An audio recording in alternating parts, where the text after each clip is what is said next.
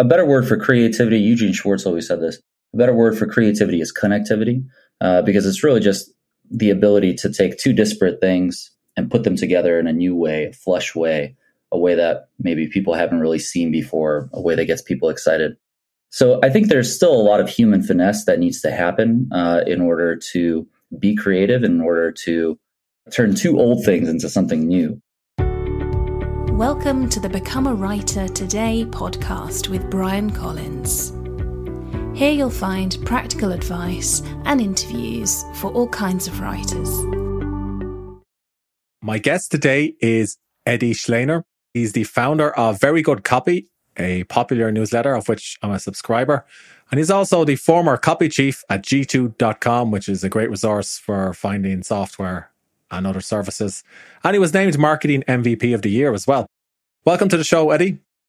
well, thank you for that introduction. I appreciate you, Bryan. Yeah, you've got some impressive experiences, uh, both working in the business or corporate world and now working for yourself um, on very good copy. And you, you were a direct response copywriter too. So I suppose, how did you get into copywriting? What is it that excited you about this field? Uh, you know, it was an accident, complete accident. I wanted to be a writer. I was an English major in college. I wanted to be a writer. And um, when I graduated, uh, I couldn't find any writing jobs, took a sales job. And then my buddy told me about a copywriting position uh, that opened up at a company called Career Builder. So I didn't even know what copywriting was, but I took it. And uh, it became very clear to me very early on that, that my worth in that role was dependent on, you know, how many times I can get people to click and take an action. And so that right there is direct response copywriting. So that's how I went down that path and became really obsessed with it because I thought, hey, here's a way to make money writing, which is was my ultimate goal, you know. So that's how it started. Mm. I worked as a copywriter too, and what I found is there's no real course on copywriting. Now, granted, there are newsletters like yours that you can subscribe to. You know, it's not something you can take in university or in college. A lot of copywriting is self-directed. So, where did you learn direct response? Well, as a matter of fact, I the book right here. I keep it next to my desk at all times. It's called the Adweek Copywriting Handbook. It's by a guy named Joe Sugarman. This copy is probably 10, 15 years old. I got it at the at the very beginning of my career. It was the first book I picked up. And it really shaped a lot of my thinking early on. Because, you know, Joe Sugarman used to write print ads.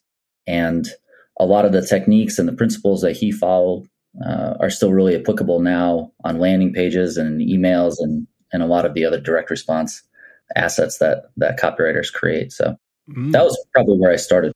Yeah, I, have read some of that book, and I have a couple of other copywriting books on my shelf uh, behind me where we're recording this interview. What I've also found is some of the principles of copywriting and direct response copywriting actually work quite well for social media. Is that something that you found with your work?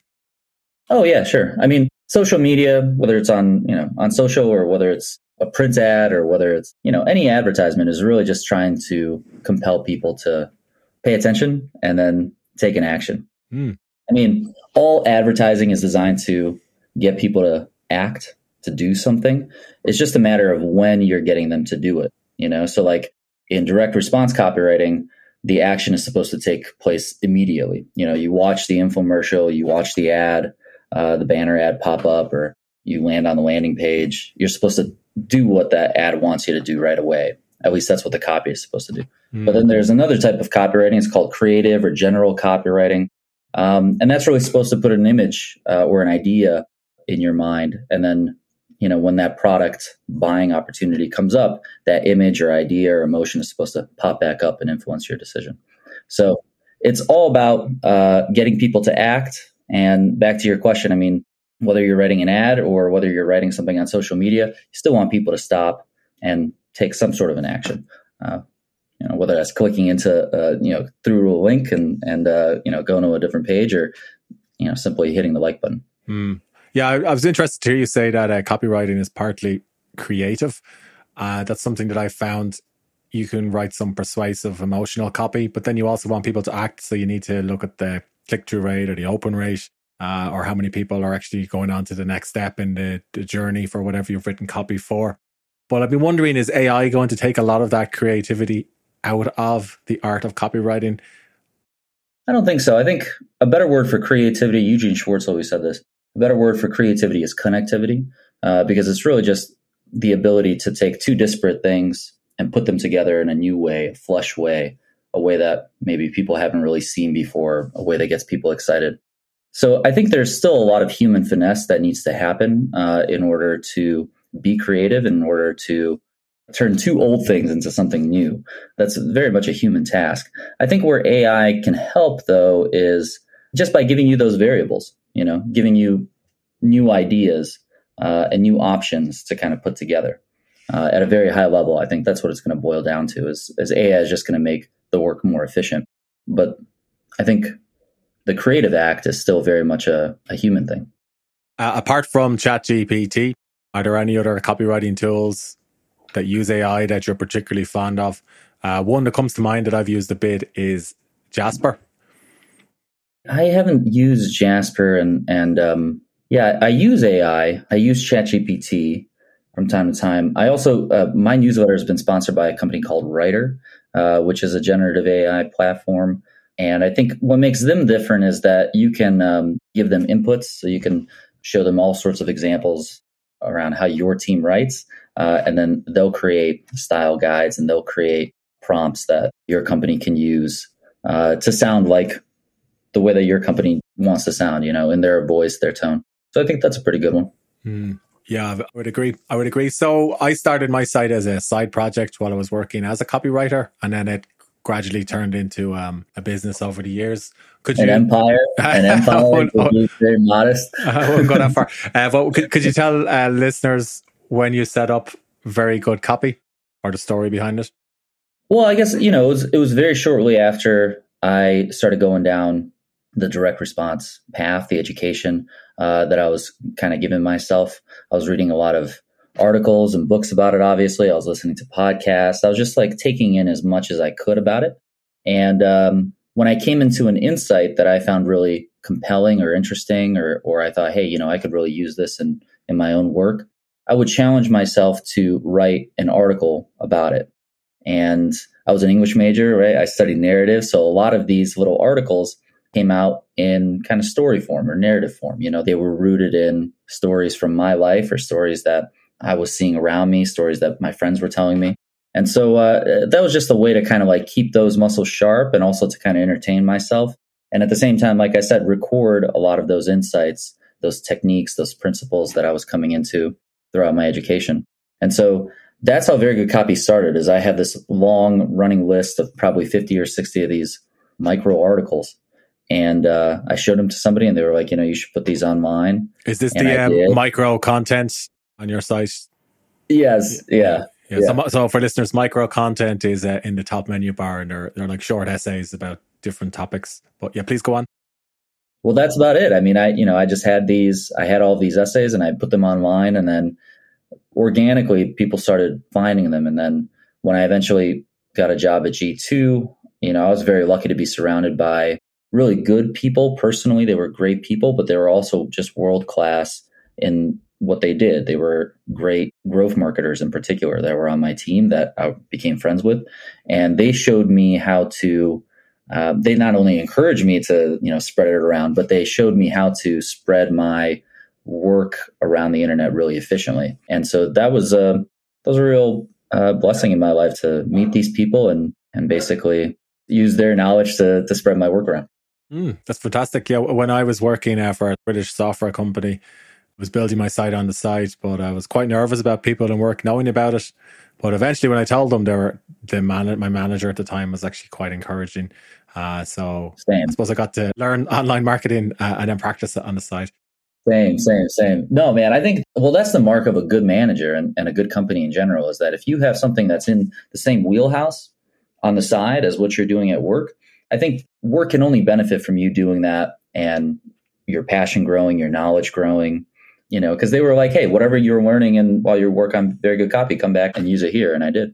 Mm. So the newsletter, according to the site, currently has just under 60,000 subscribers. I'm, I'm sure it's past 60 now at this point. and you're getting, I think, 100 subscribers a day. So what's working for you at the moment for growing your newsletter? Yeah, I think at a certain point, it just reaches like a critical mass. And people are organically sharing it around or I think that's part of the deal. Like at, at, a certain point, you reach this critical mass, and people people are just finding it organically, whether that's on Google or people are just sharing it around. But yeah, initially the the initial growth happened when probably the first couple thousand subscribers were just guest posting. I was just guest posting on mine. I got an opportunity to start a, a copywriting column at HubSpot, which is had a big blog back then, still does, and they gave me this column, and every now and then I'd write for them, and they would feature it in their newsletter and link back to the site. And so that's how I got first few thousand subscribers. And then after that, I think a lot of it was just me repurposing a lot of the content onto LinkedIn and creating a growth loop from LinkedIn back to my website to the newsletter. And then every single time I sent out a newsletter, I'd send people to that same article on LinkedIn. That article had a CTA to get people back to my website. The website is designed to get people into the newsletter. And it was just this virtuous circle. Fantastic. Fantastic. Yeah, I, I wrote guest posts back in the day for a Copyblogger, Fast Company, and for a year or two for Forbes. Uh, worked quite well up to a point, but I, I do wonder does guest posting still have the same value these days? Um, I, I think it will be quite a bit harder for somebody to grow a newsletter through guest posting, and perhaps growing a platform on social media is probably a better way to go, at least these days. Yeah, maybe. I mean, I haven't done it in so long. I think everything fatigues after a while. You know, you, you see results and then over, over time it fatigues and, you know, you don't get the same results, I guess. But I think the secret to like creative longevity is just quality, just putting out the best stuff you can and putting your best foot forward on every piece and putting promotion behind it, obviously. Like you got to get it out there. But as long as you focus on that quality piece, then you're doing the right thing. Yeah, I would certainly agree. Are you still active on LinkedIn today? Is is that your main network where you publish content apart from your newsletter? Yep. Yep. So yeah, LinkedIn has been very good to me. And yeah, I feel very lucky to have grown an audience over there. And I don't see any reason to to stop. Every now and then I go on like a little hiatus if I'm like tired and you know, I'll stop posting or, you know, because it is a grind. But yeah, I'm definitely on there. Fantastic. Fantastic. And when I was looking at your site, uh, so you've worked with a huge variety of clients, Google, HubSpot, which we talked about a few moments ago uh, Drift, but you've you've also worked with some solo or creative entrepreneurs. Mm-hmm. For example, uh, Justin Welsh, Scott Diggers, and a few others. So, do, do you have an ideal or preferred client, or, or otherwise? Oh yeah, sure. I mean, I, I really enjoy working on direct response campaigns. You know, so anything that has a conversion metric tied to it. So landing pages, emails, these are direct response assets where if you're reading them, you should be taking an action at the end of it. So I'm interested in working on on those types of things because they they keep me honest. There's a very clear uh, clear measure of success at the end of it. Either you improve the conversion rate of the control or you didn't. And yeah, and that's where I got my start. So it's very kind of it's a discipline that I'm really comfortable in. Fantastic. I'm always interested to hear how um, creative people like you, Eddie, uh, how you actually run things behind the scenes. So could you maybe give listeners a flavor, firstly, for your writing workflow, like what apps you're using and how you're actually structuring and writing the micro content? Oh yeah, sure. I guess um well I'm very like low tech, you know, verygoodcopy.com is built on Squarespace. It's a block site. I've just been kind of tinkering with it for many years, so I'm trying to get it as as kind of, you know, clean and lean as as I can, but it's it's a block site. I use Mailchimp for my newsletter. And then I guess, you know, when it comes to writing the articles, I'm really just looking for I guess it's like three pillars. There's like three things that I look for. I, I think about like the the lesson, what I want people to walk away with. So, you know, are we teaching a, a you know, I read about copywriting and creativity mostly, so I'm looking for principles and, and techniques to teach people. And then I'm looking for a story, a narrative, something that uh, reminds me of this principle or technique that I'm going to teach. And then I try to bridge that lesson and that story in a certain number of words. So I'll, I'll say, okay, I'll give myself 300 words to write this article. And then it's kind of like a puzzle. You know, how do I put this story, this narrative together with this lesson that I'm teaching in so many words? And yeah, I mean, you know, so, sometimes I'll write it and it'll come out in 500 words, but then I'll challenge myself to to pare it down and make it 300. And if I can do that, the writing almost always becomes better because you know if you can say the same thing in fewer words i think that's the definition of good writing so that's at a high level that's my process yeah brevity is clarity. It's quite hard to say something in 300 words when it's 500 words long. So most copywriters have what's called a swipe file, whereby they save information and anecdotes and research into kind of one central place, and then they review that when it's time to write something for a client. Do you have a particular system or particular place where you put your research and notes?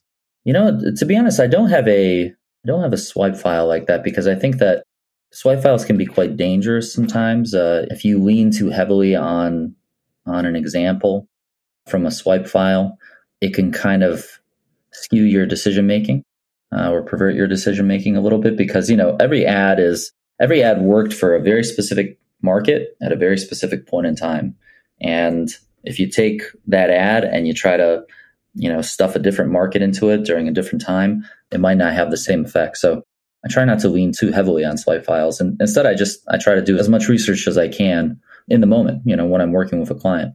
I have a swipe file. I have like ads that I like, and you know, I I have ads all over my office. I mean, I definitely have uh, inspiration to draw from, but um, I guess it's just like kind of a, a, word of caution that I always give to to mentees and students of mine is don't lean too heavily on any one ad uh, to create a new one because there's no guarantee it, it'll work. It was made for different people at a different point in time.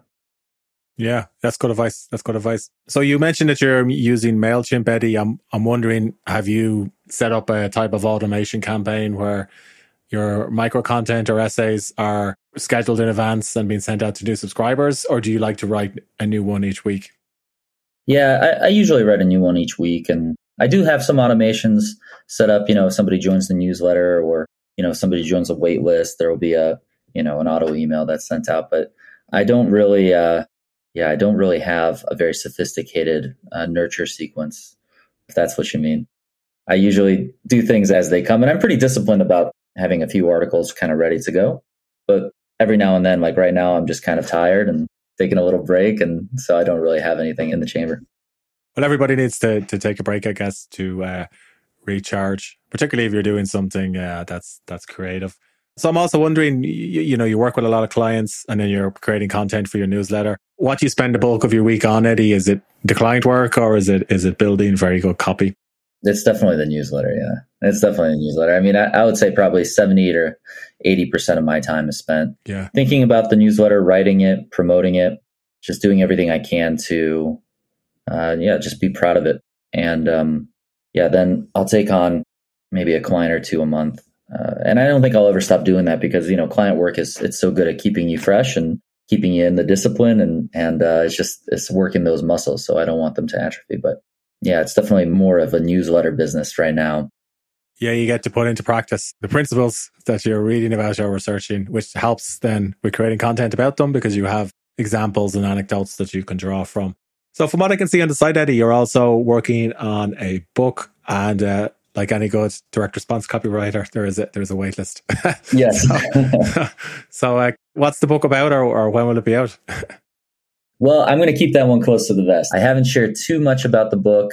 Eventually, I will, probably in a, in a couple months here, but um, I have a little campaign in, in the works for uh, this reveal to to the folks that are that are interested about it. So, if you don't mind, I'm going to keep that one close to the vest. Yeah, but, of course. Yeah, uh, yeah. I will say that you know if, if folks like my writing and and they like the style of very good copy and and how I tell uh, stories and teach people, they will like uh they will like the book as well.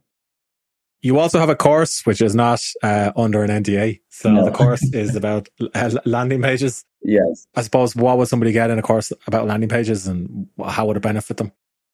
Well, look, I mean, everything everything that you sell online is being sold via a landing page. You know, especially if there's content that you're selling, if you're selling a book or if you're selling another course or if you're selling uh, webinar subscriptions, a podcast. I mean, all of these things require landing pages to tell that story and compel that very specific audience to take an action. And landing pages are, like I was saying, I, I prefer to work on direct response assets. Probably 80, 90% of the client work that I take on is landing pages. And it's just such a versatile uh, tool in digital marketing. It's one of the uh, most powerful levers I think a, a, a digital marketer can pull is improving their landing page. Because without improving the product at all, you know you can change a few things on the landing page and improve the the conversion rate uh, in a way that that could change a business potentially. So uh, it's a really important asset. It's what i work on uh, almost exclusively with clients. And um, I really enjoy uh, teaching people all the things that that I've learned over the years that make a great landing page. So that's why I put the course together, and that's why I think people should buy it, and why I think people have responded to it the way that they have, because it's uh, it's just it's just one of those things that everybody can use to great effect. Talking about the components of a good landing page is probably a podcast episode in itself, but if somebody's listening and they are interested but they don't have the traffic for a landing page, do, do, is that something you help them with as well, or otherwise? To get traffic to the page? Yeah, yeah. Well, certainly. I mean, um, I guess it depends on on how much infrastructure you have, what kind of assets you have. You know, if you have a list per se, then you know you can create a an, an email sequence and get people to a specific landing page. Uh, if you have a social media presence, then then you can create a uh, an ad campaign and get people to a landing page. If you don't have either of those things, you can put money into a uh, uh, a paid campaign and get folks to a landing page. I can definitely work on any of the assets that come before uh, the landing page, the kind of prerequisites to getting people there. But what's funny is that the landing page should always come first. You should always create. That's how I operate. That's my ethos: is that you should always create the landing page first uh, and have your complete selling message on the landing page. All of the elements that you would want to compel people with should be on that landing page. And then you should use that landing page to inform all of your other assets, to inform your email sequence, to inform your your banner campaign, to inform your social media ads, because it creates something very important called congruence from the ad to the landing page, which keeps people on track and not confused. So even if you're creating all of these other things to get people to the landing page, the landing page should come first that's good advice. I would agree with that. And it's quite easy to get traffic today as well once you move the right levers. So, so Eddie, where could listeners go if they want to learn more about you or your work? Yeah, man, I appreciate it. I, I think verygoodcopy.com is, is home base. And uh, if you go there, you can find uh, the newsletter. You can find uh, ways to work with me. You know, if you join the newsletter uh, in the welcome email, you'll get links to six of my most popular uh, micro courses and series that's an instant thing. You don't got to wait for me to send out a newsletter either. So if that's interesting to folks, then yeah, I think that's where I'd go. Verygoodcopy.com. I'll include the links in the show notes. Thanks for your time, Eddie. Hey, I appreciate you, man. Thank you for having me.